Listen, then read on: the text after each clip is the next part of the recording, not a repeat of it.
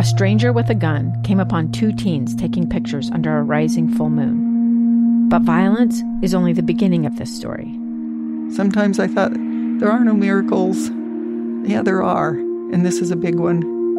I'm Amy Donaldson, and I've spent my career talking about how lives are undone by violence.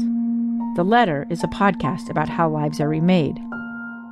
Follow The Letter at theletterpodcast.com or wherever you get your podcasts.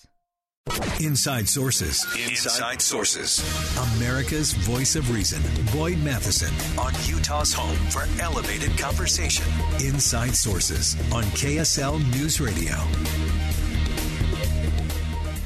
Well, the headline today, of course, President Biden unveiling his proposed federal budget for 2024. He is still speaking in Philadelphia, Pennsylvania where uh, he is giving much more of a campaign style speech than a budget address.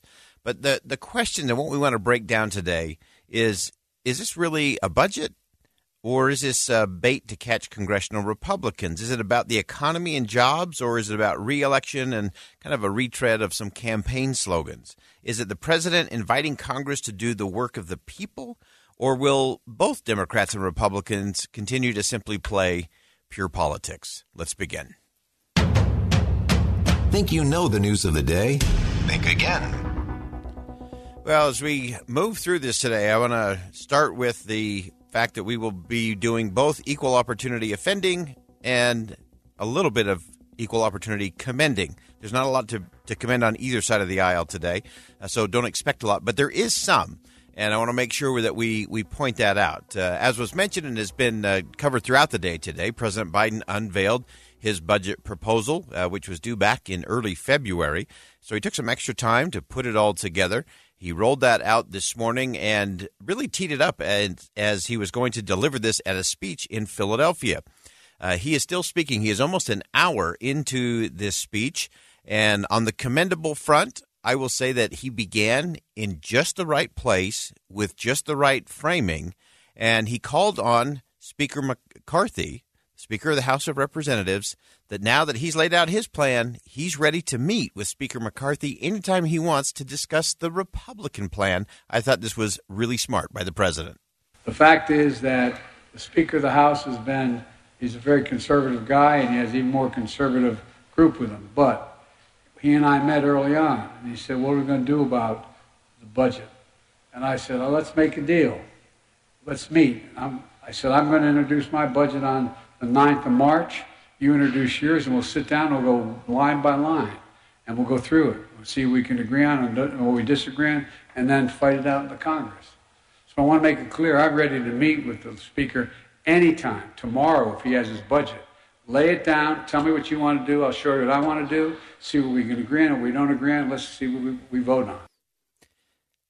And the president should have stopped right there. That was perfect framing. He said, "Here's here's what I'm laying out today.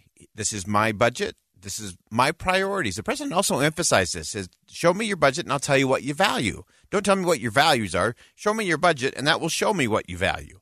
That was great. The president was very strong, and he should have stopped right there because that is the conversation that needs to be had.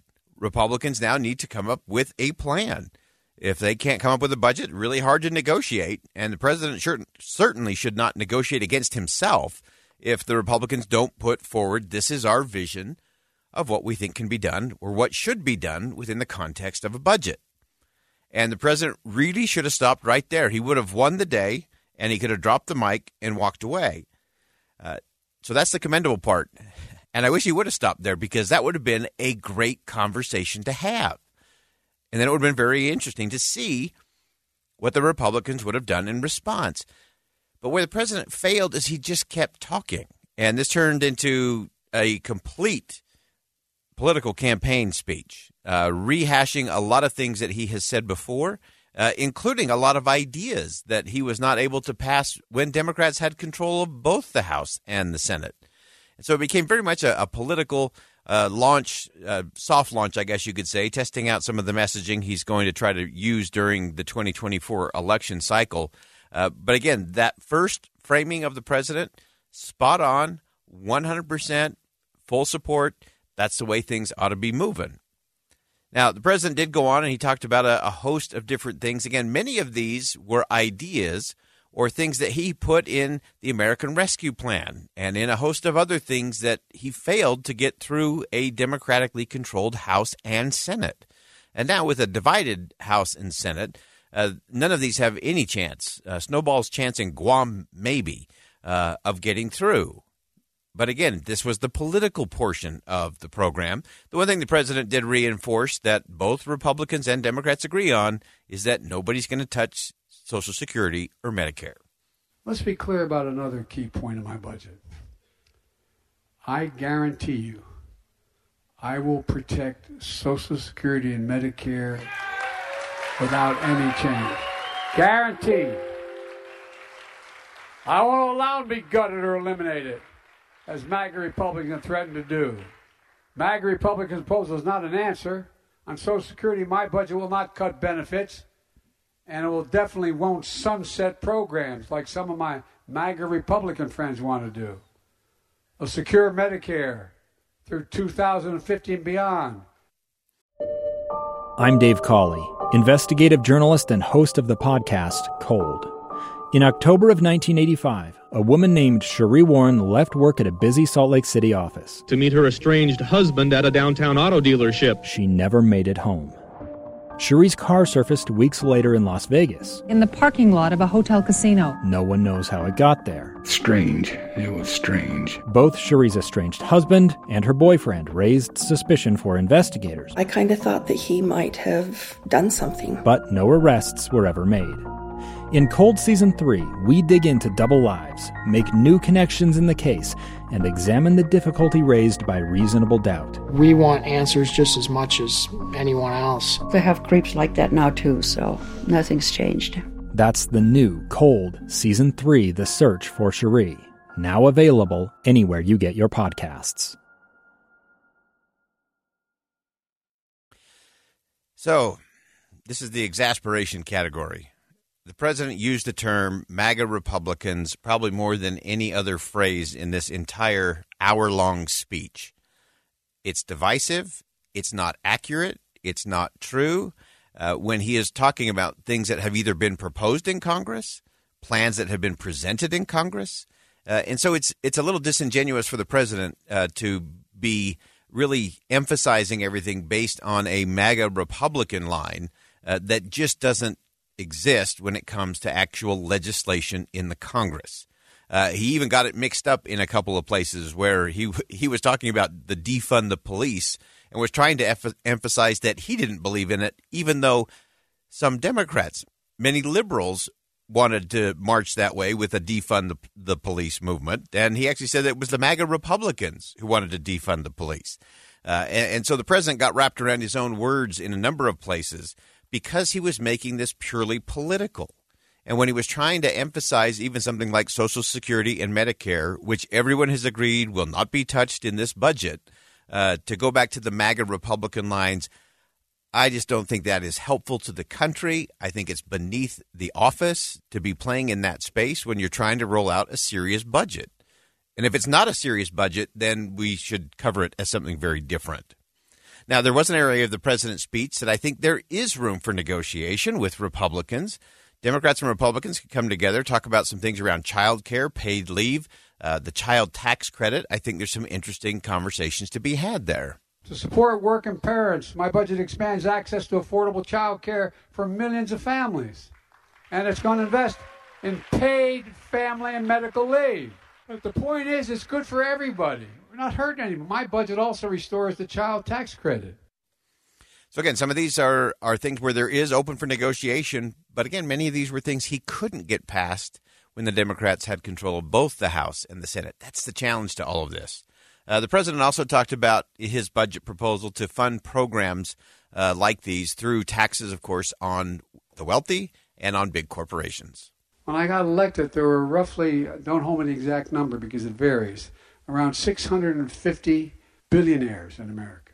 Now there's over a thousand. You know what the average tax they pay, federal tax? 3%. No billionaire should be paying a lower tax than somebody working as a school teacher or a firefighter or any of you in this room. So my plan is to make sure the corporations begin to pay their fair share. So as we look at everywhere the president went in the speech versus what's in the actual budget, the other thing that we have to, to watch for, and this is really important uh, as we think through all of this, uh, none of this has been scored. The one thing the president uh, called out was that it would reduce the deficit uh, by three trillion. It would increase taxes by three trillion uh, over a ten-year window. That's a long that's a long uh, stretch there to be sure. But the thing that we really have to get to when it comes to the budget is we have to look at things in the context of the Congressional Budget Office. And the Congressional Budget Office is what forces you to actually show your math, show your work, show the impact it would have on the economy, what that would do. Uh, and we have to remember we've been bringing in more tax dollars than ever in the history of the country, and yet we continue to spend well over a trillion more every year than we bring in. That's a spending problem, not a revenue problem. Uh, there's a host of things that can be debated. There's a host of things that should be debated when it comes to the budget and the process.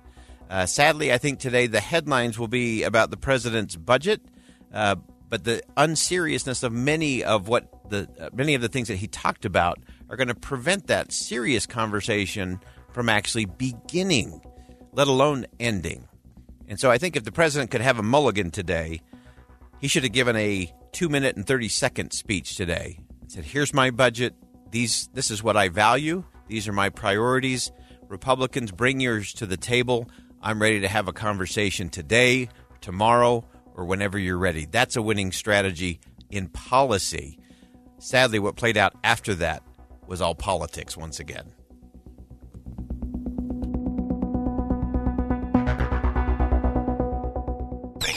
With Boyd Matheson on KSL News Radio. I'm Dave Cawley, investigative journalist and host of the podcast Cold. In October of 1985, a woman named Sheree Warren left work at a busy Salt Lake City office to meet her estranged husband at a downtown auto dealership. She never made it home. Sheree's car surfaced weeks later in Las Vegas. In the parking lot of a hotel casino. No one knows how it got there. Strange. It was strange. Both Sheree's estranged husband and her boyfriend raised suspicion for investigators. I kind of thought that he might have done something. But no arrests were ever made. In Cold Season 3, we dig into double lives, make new connections in the case, and examine the difficulty raised by reasonable doubt. We want answers just as much as anyone else. They have creeps like that now, too, so nothing's changed. That's the new Cold Season 3 The Search for Sheree, now available anywhere you get your podcasts.